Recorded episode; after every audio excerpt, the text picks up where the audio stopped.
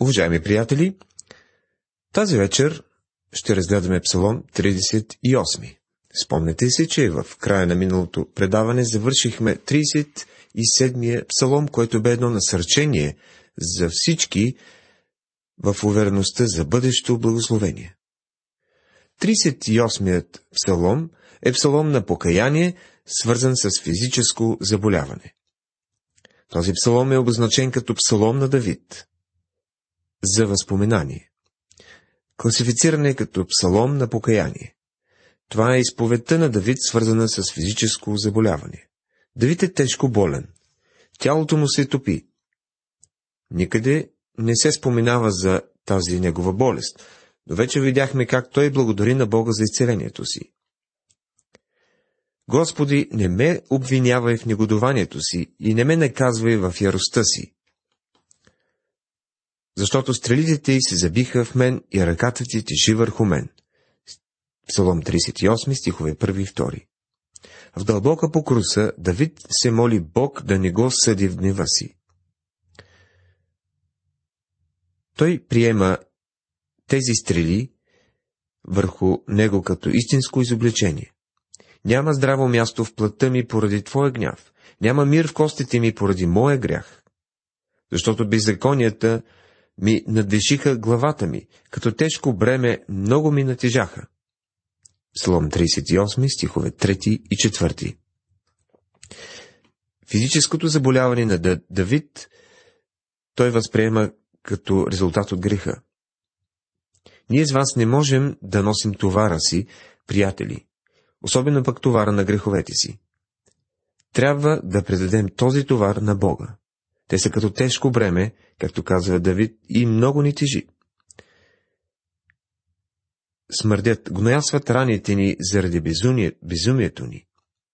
Привид съм и съвсем се пригърбих, цял ден ходя скърбейки, защото слабините ми са пълни с огън и в плътта ми няма здраво място. Отпаднал съм и съвсем съкрушен съм. Рева от стона на сърцето си. 38 псалом, 5 до 8 стихове.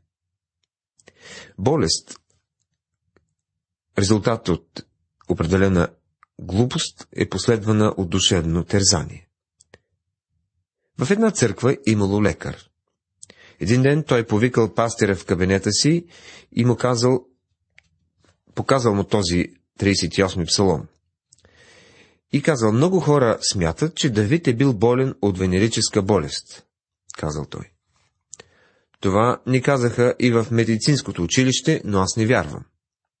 Попитал го какво мисли по въпроса. Пастера се съгласил с него, че не приема подобна диагноза.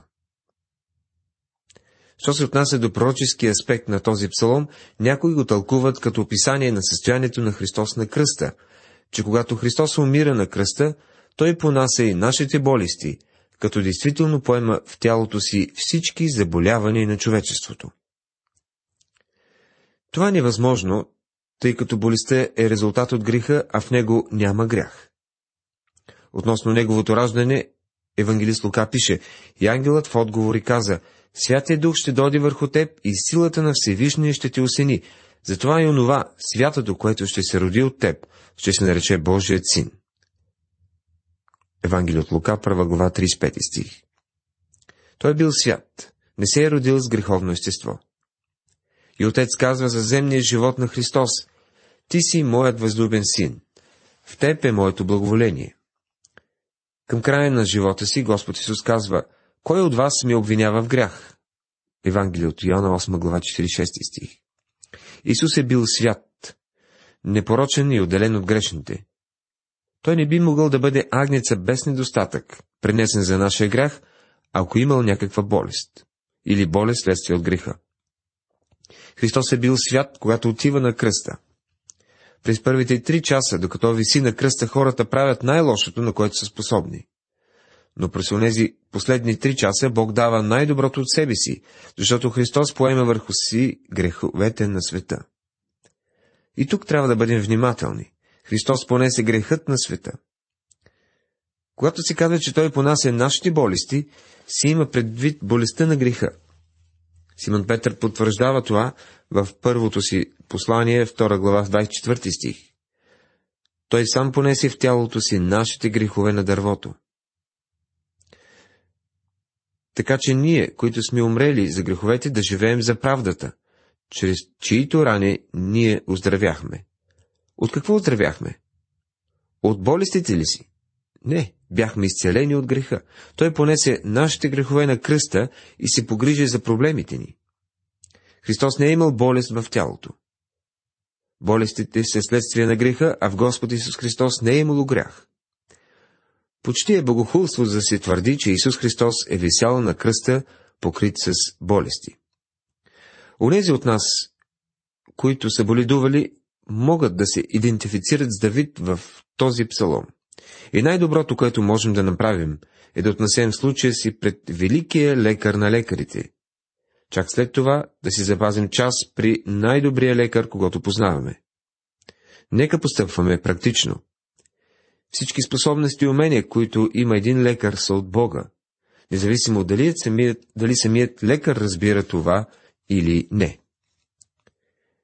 И псалмопевеца завършва този псалом с горещи молитви към Бога. Да не ме оставиш, Господи. Въпреки, че приятелите ми са ми изоставили и въпреки, че заслужавам това, да не се удалечиш от мене, за да не се оплаши сърцето ми. Псалом 39 е следващият псалом. Интересно е заглавието, което определено трябва да дадем. Псалом за погребение. Този псалом ни разкрива колко крахко, крехко, слабо и нищожно е човечеството. Пред нас се открива суетата на човешкото съществувание. Този псалом често се използва при погребение и то с право. Някои го считат за най-прекрасната елегия в целия псалтир. Дин Пърон е казал, святият певец дълго е потискал чувствата си, и макар в него да се надигат хиляди мисли, не ги изрича. Той не може да разголи градта си пред един жесток и лишен от състрадания свят. Боял се е да не би, докато изговори своите смущения, да изпусне някоя дума, която би могла да бъде повод на безбожните да говорят зло против Бога. И когато най-сетне, неспособен да сдържи силните емоции, се обръща към Бога, не към човека, го прави като един, който съзнава колко безнадежден е живота, освен когато се възприема в Божията светлина. Край на цитата. Псалмопевеца говори за тази слабост и греховност, за тази нищожност на човечеството, с дълбоко убеждение. Честно казано, човешкият живот без съмнение е най-големият провал в Божията вселена. Приятели, без връзката с Бога, животът е напълно безсмислен. Всичко е суета. Това е, което ще откриете под слънцето. Без Божият син, той не означава абсолютно нищо. Този псалом е на Давид и е предназначен за първия певец, за Едотун. Кой е Едотун? Вероятно човекът написал музиката към псалома.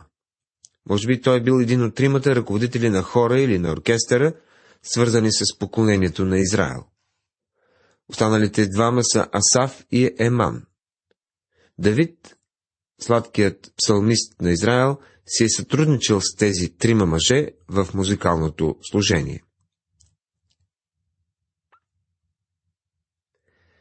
Очевидно Давид е изпитвал големи душевни сътресения, когато е писал този псалом, защото с усилие на волята си е успокоил духа си, за да изпълни добрия съвет, който дава на другите.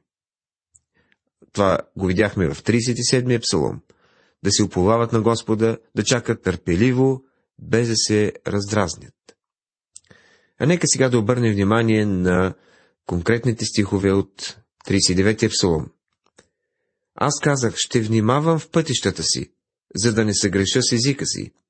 Ще възпирам устата си, като с юзда, докато е пред мен безбожният. Този псалом съдържа тема, която Давид би предпочел да не обсъжда с хората от света. Те няма да го разберат, затова ще заключва с ключ устата си. Унемях в мълчание, въздържах се да говоря за доброто и болката ми се възбуди. стих 2.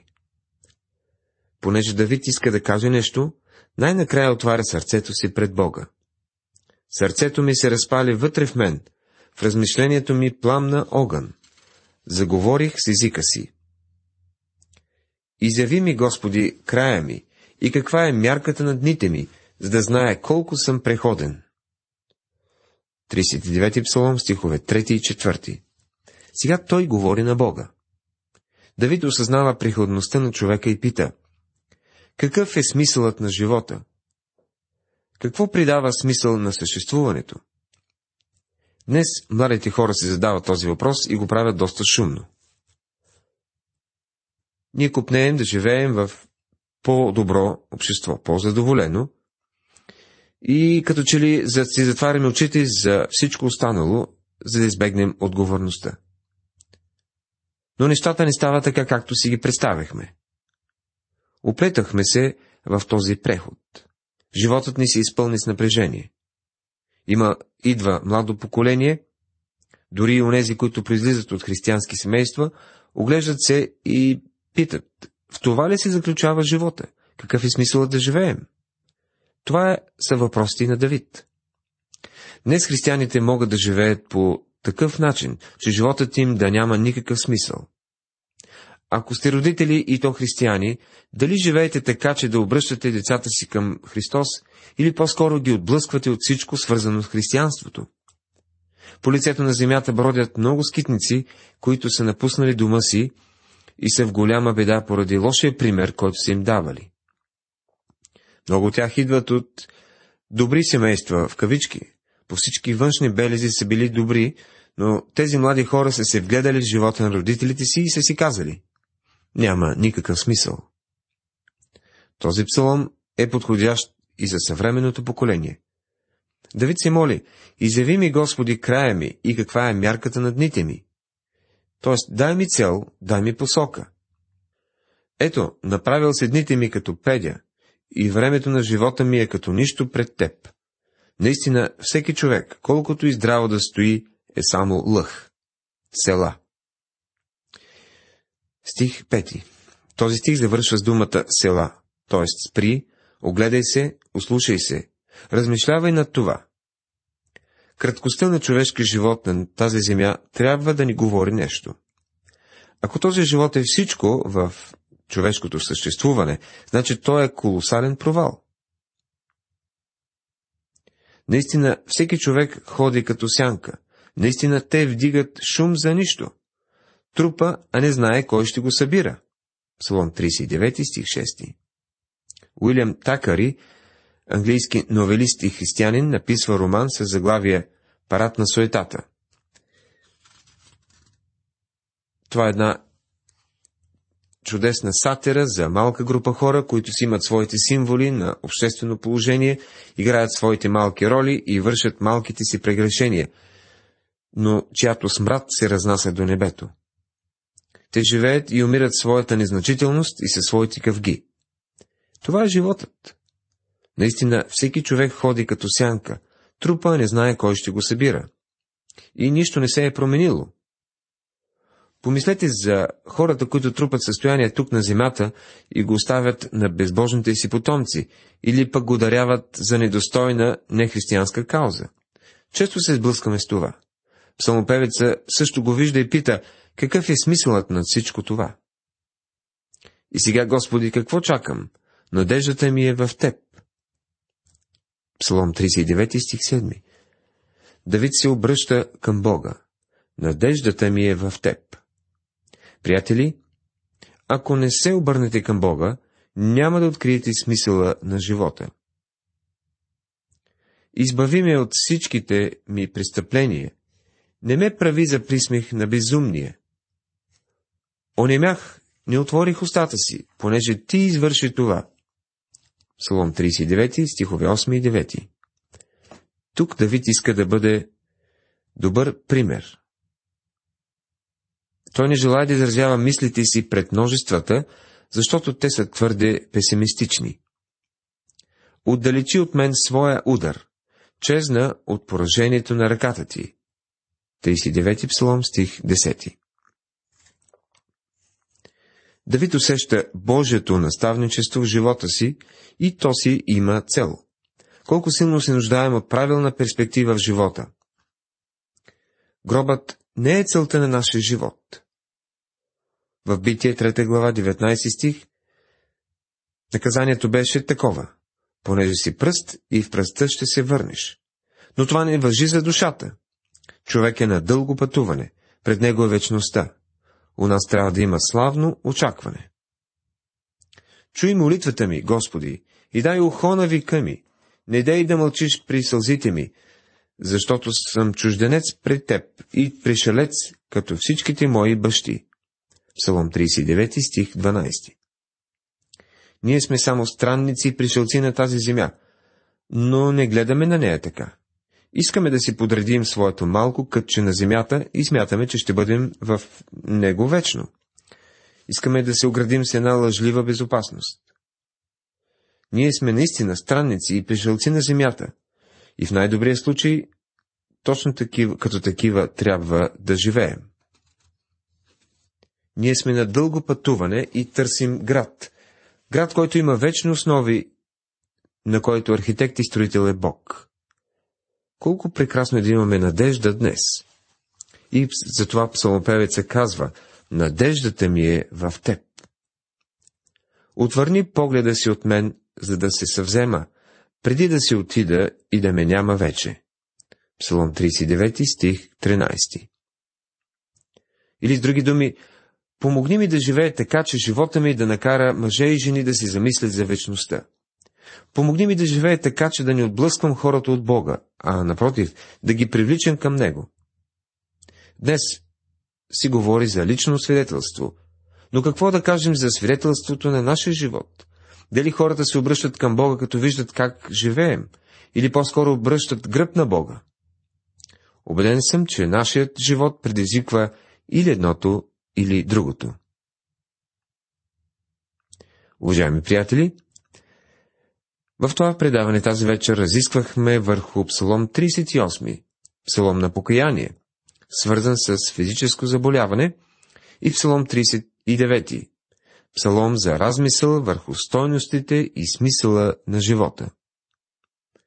В следващото ни предаване ще изучаваме Псалом 40.